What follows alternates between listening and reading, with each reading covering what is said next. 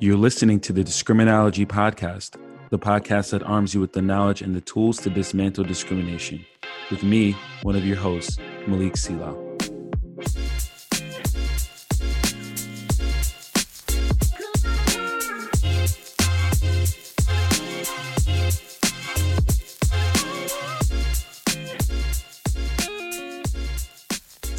Welcome back, everyone. So, I hope you enjoyed last week's podcast on hypersegregation. Welcome to Long Island with our good friend Jasmine. And if you missed it, go back and watch it because it's something you don't want to miss. On today's episode, we actually have a really special guest that has been one of our guests before, which is super exciting. And today we're going to be talking about white privilege and how it can be used for good and it's not always such a negative term.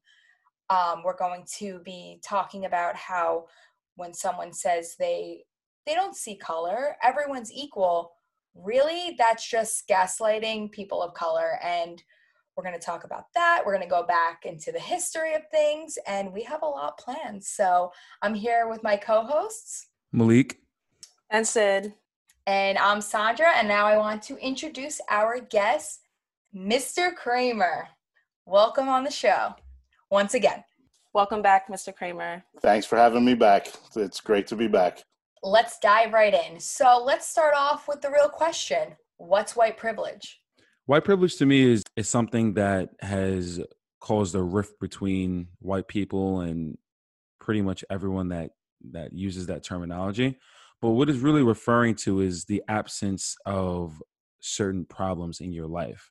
Now, that kind of leads people to believe that, you know, you don't know anything about me, you don't know what I've been through, I've worked hard. It evokes all these emotions. But what it's really saying is, yes, I understand you may have worked hard, you may have had a very hard life, but all the problems that have transpired throughout your experience have never been attributed to the color of your skin. That's all privilege really means. And that ties into what you're referring to before about not seeing color you know this this is usually something that's said with good intentions and no malice meant by it but if someone were to say to me like oh i don't see your color it's it's kind of like you're not acknowledging the history of this country you're not acknowledging the background of what's transpired and you're not acknowledging the things i had to circumvent to get to this point. So if you really are in support of you know ending discrimination and supporting black lives and other oppressed groups the right terminology to use would in my opinion is i see your color i acknowledge your color i acknowledge the struggle that you've been through and i support you in that in making that into a you know a, a better experience for you.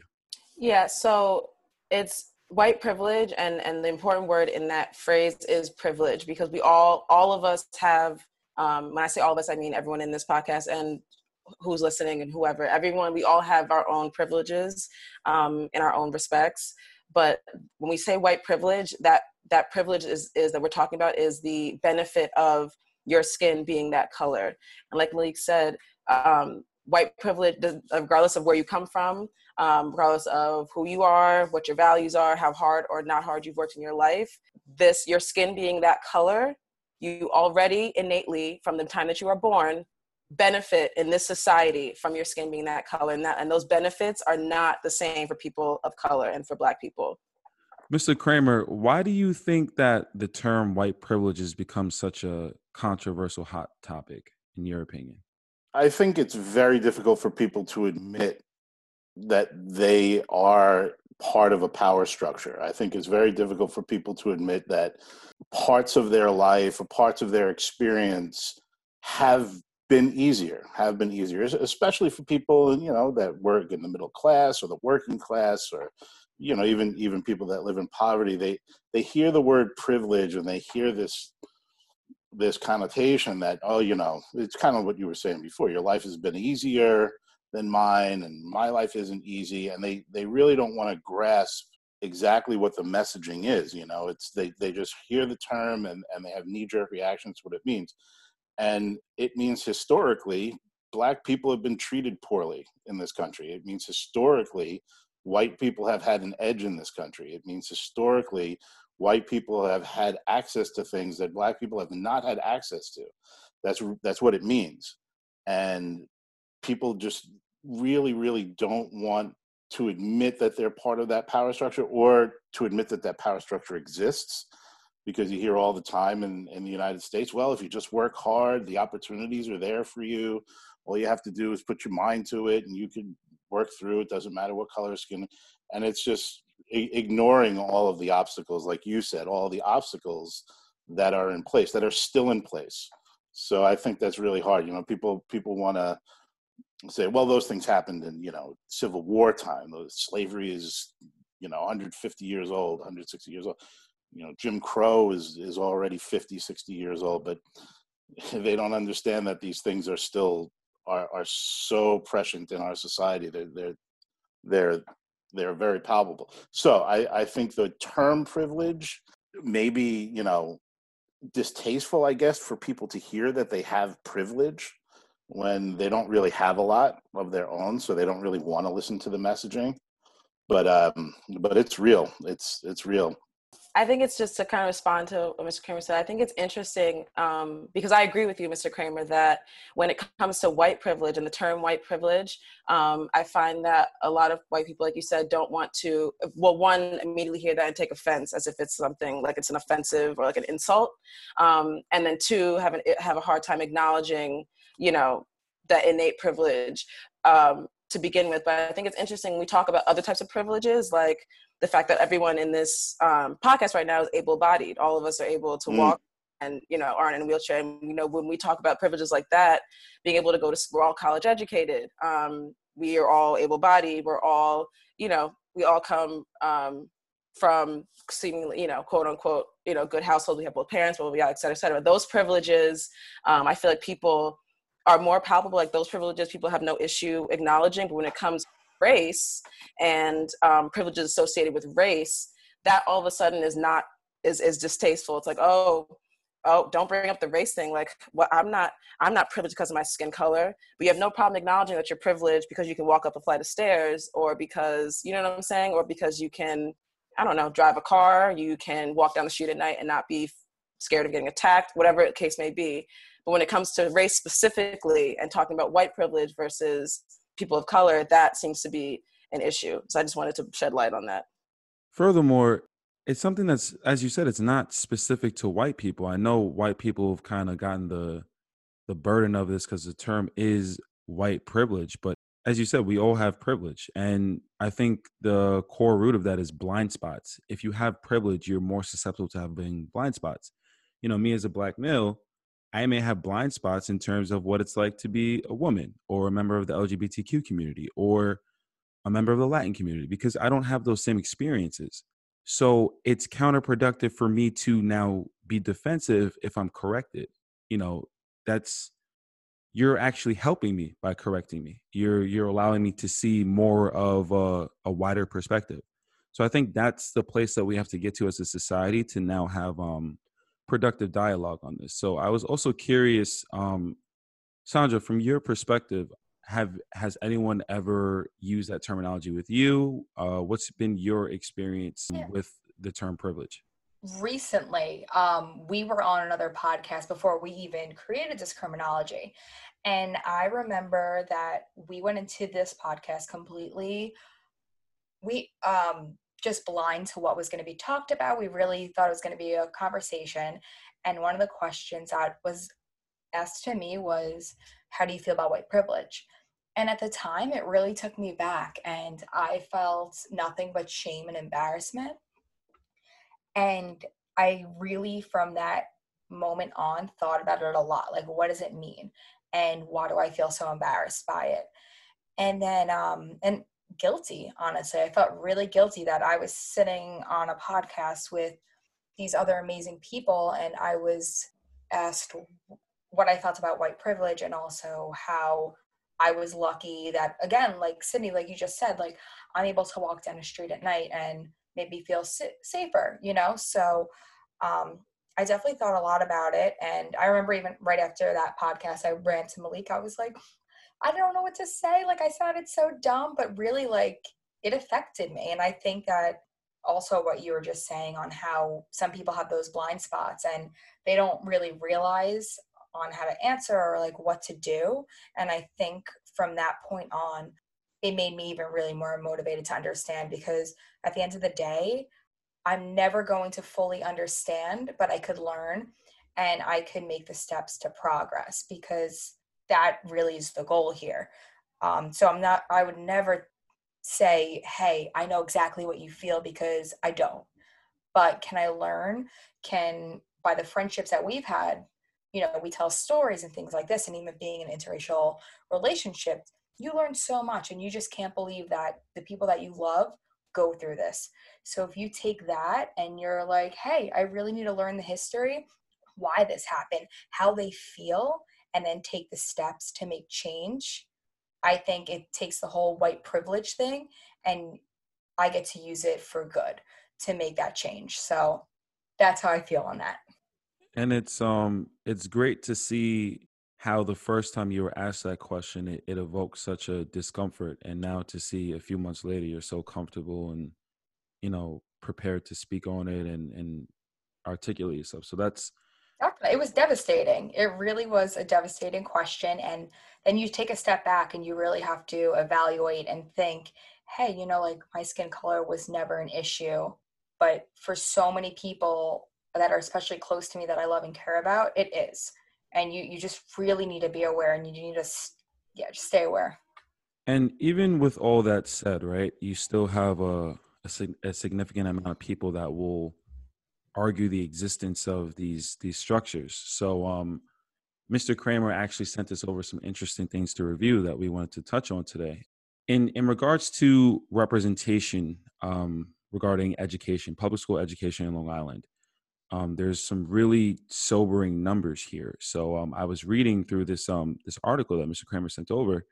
61% of Long Island schools do not have a single black teacher non-white teachers only increased from 12% to 17% between the years 1987 to 2012 what's even more sobering were the ratios that followed. So for every white student there are seven teachers to support that student.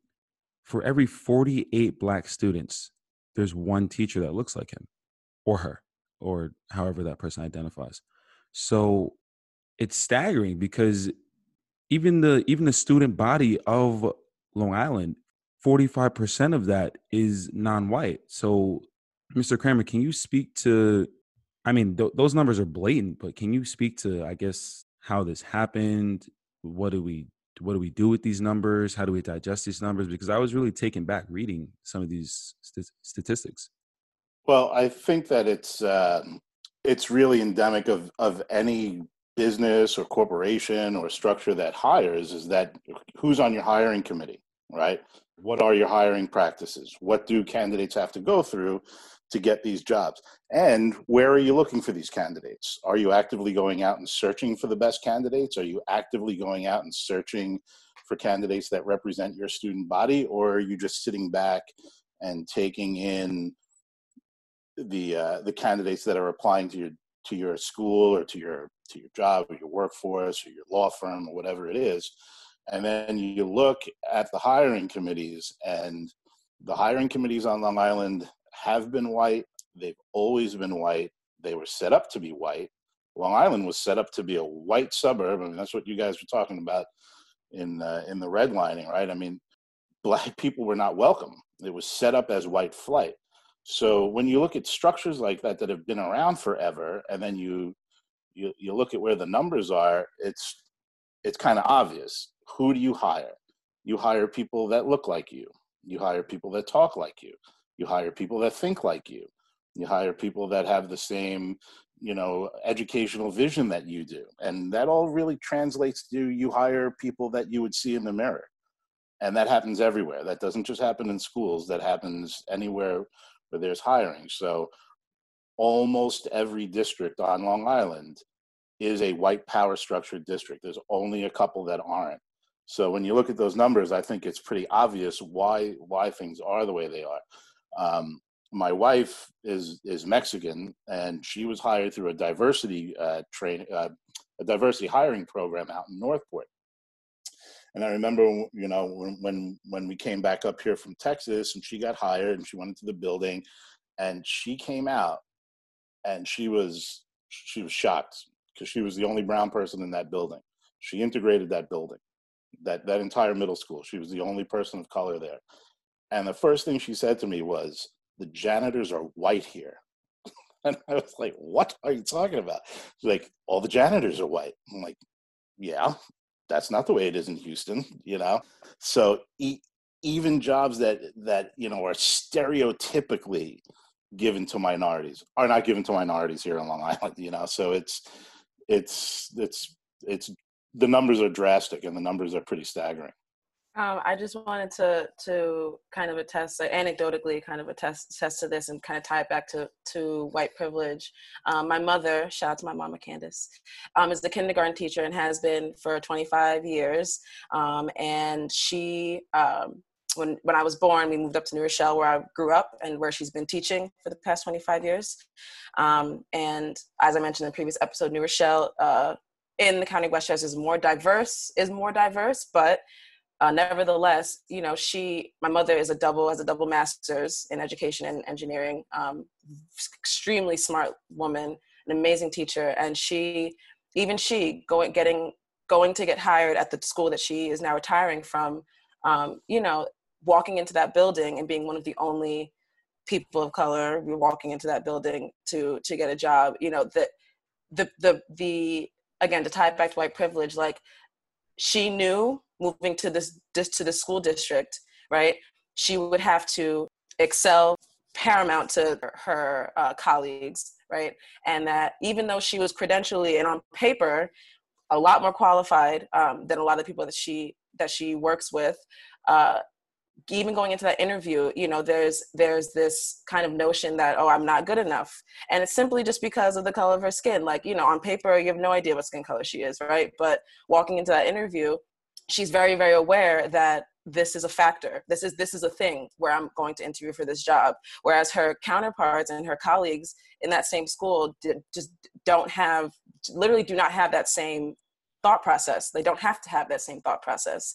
They're walking into this school building for an interview and regardless of their background or whatever the case may be they don't have that same kind of um, preconceived notion that you know they may not be good enough or they might not get this job for x y and z. And she's to this day has had to excel and excel and excel over everyone else that she works with her and the other teachers of color um, in the school to prove that she deserves to be there. When on paper it's it's it's clear as day that she deserves to to be in that school you know what i mean? So what i what i want i just wanted to make that kind of anecdote kind of clear on its terms in terms of privilege that this is what people um, black people and people of color have to they have, these are the notions and the, and the mindsets and the thought processes that we constantly live with and, and think about on a daily basis that other people literally do not have to think about. So so and and that brings up the, the other end of it is once they do get hired or once a, a district is finally hires somebody of color they like you were saying they work the rest of their careers with the stigma. Like oh you must have gotten this job because of who you are you know obviously they needed to hire a person of color so they hired you and you're the only one in the building.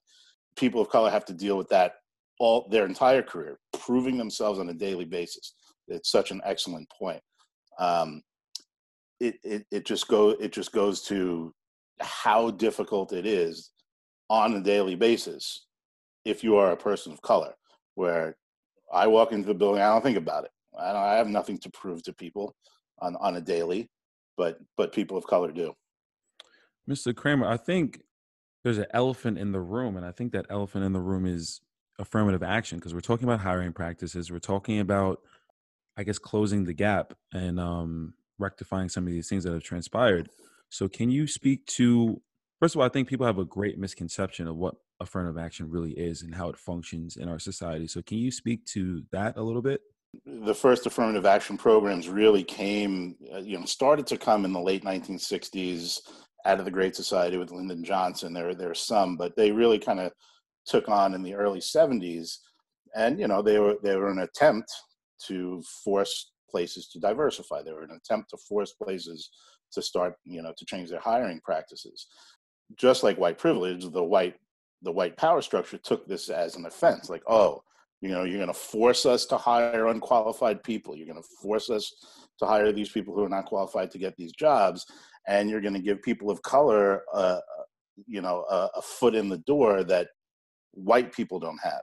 So you know white people looked at it as reverse discrimination right? And so you'll always hear this. You'll always hear reverse discrimination, where affirmative action was was not intended to do that. Affirmative action was meant to expand the scope of where people look to hire and expand or or, or diversify their workforce to better represent where they live right so in some places it actually it actually worked at, at college admissions it worked um, but what people never really understood and, and always thought is that, oh, he's black, he got the job above me. Like, that's not true. That's not what happened.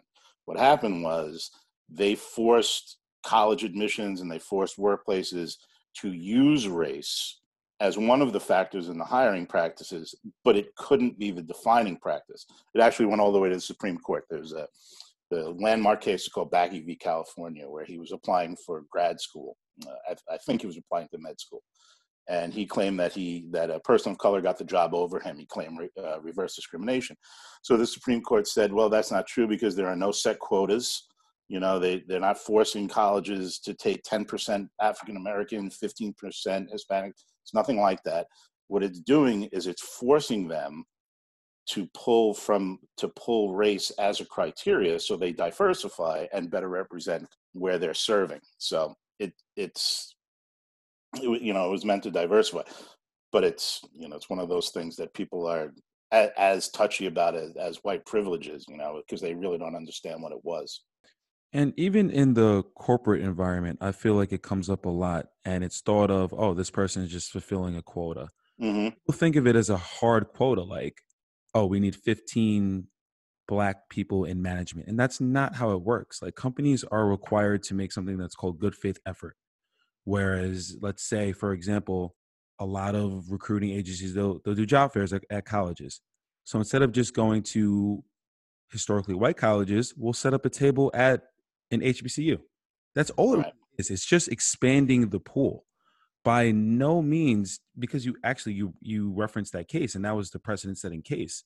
Um, by no means is an employer allowed to occupy a position with someone that's unqualified just because they check off a race box. That's just not it's just not the truth it's just not how it works and and furthermore it's overstated in the experience i think of many um, white americans chances are you will never ever in your life experience affirmative action. It will never affect your career path. It's such an unlikely event to affect you that it's i mean am i am i wrong in saying that? No you're not wrong. I i, I think you're absolutely right. I, I think the chances of somebody of color getting a job over somebody who's white because of their skin color are infinitesimal. I mean, you're never going to experience it. But like everything else, like everything else, like things like this, people, you know, tend to use hyperbole with it. Like, oh, affirmative action, you're hiring all these black people. And like, that's just not that's not the case. The numbers don't bear that out. If that were true, there would be a lot more black people teaching on Long Island, but there aren't. So it's not an issue. And even even that being said, this was in 1974. We have a long history of closing the door on black people. I, we were joking around the other day, and I brought up the the Monopoly example. So imagine Mr. Kramer and I are playing Monopoly, and for whatever reason, Mr. Kramer is allowed to go around the board 400 times while I have to just sit and I'm not allowed to take turns. And then suddenly the chains are lifted, and you know what, Malik, you have equal opportunity to play the game and win the game, you can you can now utilize turns. Well, Mr. Kramer already went 400 times. He has all the hotels built on the squares. Like he has every card, he has all the resources, he has all the he controls the entire board. How is this now an equal playing field for me? How can you now to tie it back to the the theme of the show, how can you now say, "Oh, I don't see color and race is not a factor?" That if you say that in that situation, that's gaslighting. It's like how do how do you not see this blatant disparity? And I think if if anyone's playing Monopoly, anyone in their right mind would say that that's not fair. So again, like when you bring it to socioeconomic issues, why? Like, what? Where is the disconnect? Yeah, I think I think your monopoly example would be with affirmative action. Is that if if affirmative action was helping or ever really kind of i mean it did in, in certain places it did it did help to diversify but monopoly they would give you new york avenue that's all you get you know but i'd still have everything else because wealth in this country is generational and nobody has problems with generational wealth. Nobody has problems with people handing down wealth generation generation generation but they don't want to take a look at, at, at where did that wealth come from you know? Certainly the wealth in the south came off the backs of, of slaves and there was never anything done for the freed slaves. There was never any real rep there was never reparations done ever. So you talk about you know getting to go around the board 400 times these this is this is wealth that was amassed and continues to be amassed in the united states that is never going to be caught up by minorities. There's certain industries you know people are you know individuals are getting paid a lot of money but they're not building the wealth that that exists you know you talk about the blue bloods in, in the united states. No one has that kind of wealth. So yeah to the point of affirmative action and this notion that um, uh, there's white people out here who who feel like um, handing out jobs or giving out opportunities to black people just based on their color is you know wrong or whatever. The superintendent actually current superintendent of schools in new rochelle where i'm from um, has a pending reverse racism uh, lawsuit against the um, against uh, doe because she claims that a woman of color black woman was um, hired over her because she's black and the superintendent of Rochelle is white. And so her, her, her lawsuit is pending right now. But I just think that it's very interesting how, um, like that's the, that's almost the immediate response when, why can't it just be that the person who you were hired over just maybe is more qualified? and also happens to be black. It's almost like they, this person cannot possibly be more qualified than me. So the only reason why they got that job is because they're black where in fact no they're actually very smart educated uh, qualified people of color in these fields and you being hired you not being hired excuse me over that person is probably just because they're more qualified. But uh, again when it comes to these issues of race it's like okay well yeah i'm i'm white and they're black and so that's the only reason why that that's that's the only reason that they could have been hired over me not because they're more qualified. And to go off of that, I think that that's also where the whole privilege thing gets a bad name because, like you said, people will say, oh, you only got that position because you're a person of color. No, you got that position because you deserve that position and you are qualified. So I think that that also ties in with how the term white privilege gets a bad rap and why people get so offensive because you know what? There's a lot of more qualified people out there, and they just don't want to admit to it because they're salty they didn't get the job. To my white listeners, I'm looking at you guys. So I want you all to take a minute and think about standing in a crowded room. And now imagine you are the only white person in this room. And someone comes up to you and says, Oh, we're all equal. We don't see your color. Now think about how you'd feel you're probably feeling a lot of mixed emotions right now. And that's how people of color feel mostly every day. So before you go on to make a comment next time, think about that. Yeah, I'll just interject here. When you say to somebody of color that you do not see color, okay, and that you you don't see their color, you everyone is the same, everyone's equal, you don't you see people, not color. I want you to know, as a Black woman who's been told that so many times before, okay, what I am hearing, what that means, what my ears and brain process when you say that to me is that you are, you either don't know about these experiences and, and the things that me and, and um, Black people go through on a daily basis that solely deal with just what I look like on, on the face of it. You either don't know about them or you are choosing to not acknowledge. And you're choosing to tell me that you see me as white you see me as you i'm equal as you right? I don't see color i see everyone. So you're seeing everybody as yourself right? Because we're all equal. However I, I, my experience is not like yours okay?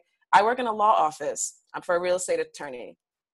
And we have clients um, my office is in St. Albans, so the majority, like I would say, like ninety percent of our clientele are people, are Black people and people of color just based on where my office is located. And while you, um, if I say you, I speak to the people who say I don't see color. You might, while you might quote unquote not see color, uh, what I will tell you is that mortgage banks, when I send my clients um, credentials and other stuff to get a mortgage to buy a house, mortgage banks see color. And they see not only see color but they take a couple extra weeks to approve and to send out pre-approvals or they don't send out pre-approvals to people of color because they assume that their bank accounts are fraudulent or they don't have the money to to put up. Um, uh, brokers and real estate agents see color and steer my clientele to neighborhoods that are you know under disenfranchised underfunded et cetera et cetera. Um, attorneys real estate attorneys see color and do not retain um, or, or don't allow themselves to be retained by people of color because they feel like they can't pay their retainer fee or that the deal is going to fall through. So while you might not see color, there's a lot of entities and there's a lot of people in this world who see color. And because of that, Black people have to walk and navigate this world dealing with that. And so while again while people who say that might not mean it to be in a, to be you know racist or or kind of or sort of ignorant in a way I, I, just I want our listeners to understand what that what that phrase and what that terminology really means. You can not see. Um, you can. How do I say this? You can uh, believe and desire and want everybody to be equal and for everyone to have equal opportunity, which is great. But you have to first acknowledge that that's not the case. And so by saying you don't see color, you're not acknowledging that that's not the case. We're not all equal. So you need to see my color to know that we're not all equal. And then you can tell me that you want everyone to be equal and work towards that. You do see color. There's no way someone's going to look at you and, and not see that you're a black person. You are black. To that person that has good intentions, is good hearted, doesn't feels that they're not biased. This isn't an attack on you. This isn't um, supposed to make you feel bad. It's it's really just bringing awareness to a blind spot that just isn't a part of your everyday experience. So I think you know just just to kind of close this off if we all take the time to acknowledge that we all have blind spots in different areas and it goes beyond racial experiences just blind spots and experiences even if you go to work um, if you're an accountant and sydney's a lawyer i'm going to have respective blind spots to her ex- her state of expertise and vice versa. So just looking at it like that we can have a lot more productive dialogue that doesn't end up in a you know in, in an argument or an unpleasant experience so, um, you know, with all these things being said, thank you, Mr. Kramer, for not only coming back. You know, I I figured you'd get tired of us after one episode. You came back, but um, you mm. know, it was great to have your historical insight on these things, just to you know provide validity that these things are real. Um, you know, people kind of have an issue with citing anecdotal experiences as tangible data Right. Yeah, that's that's a that's a really important point. You know, and when people share their experiences, and you say, "Oh, you know, this this happened to me once, or this happened," when when an entire group of people is sharing the same experience, it's no longer anecdotal. It's just the experience. So it's it's important to listen. It's important to dialogue, and it's important to understand. You know, I I will I will tell you when Sid was talking about you see color, I really kind of became aware in college is really kind of where I became aware.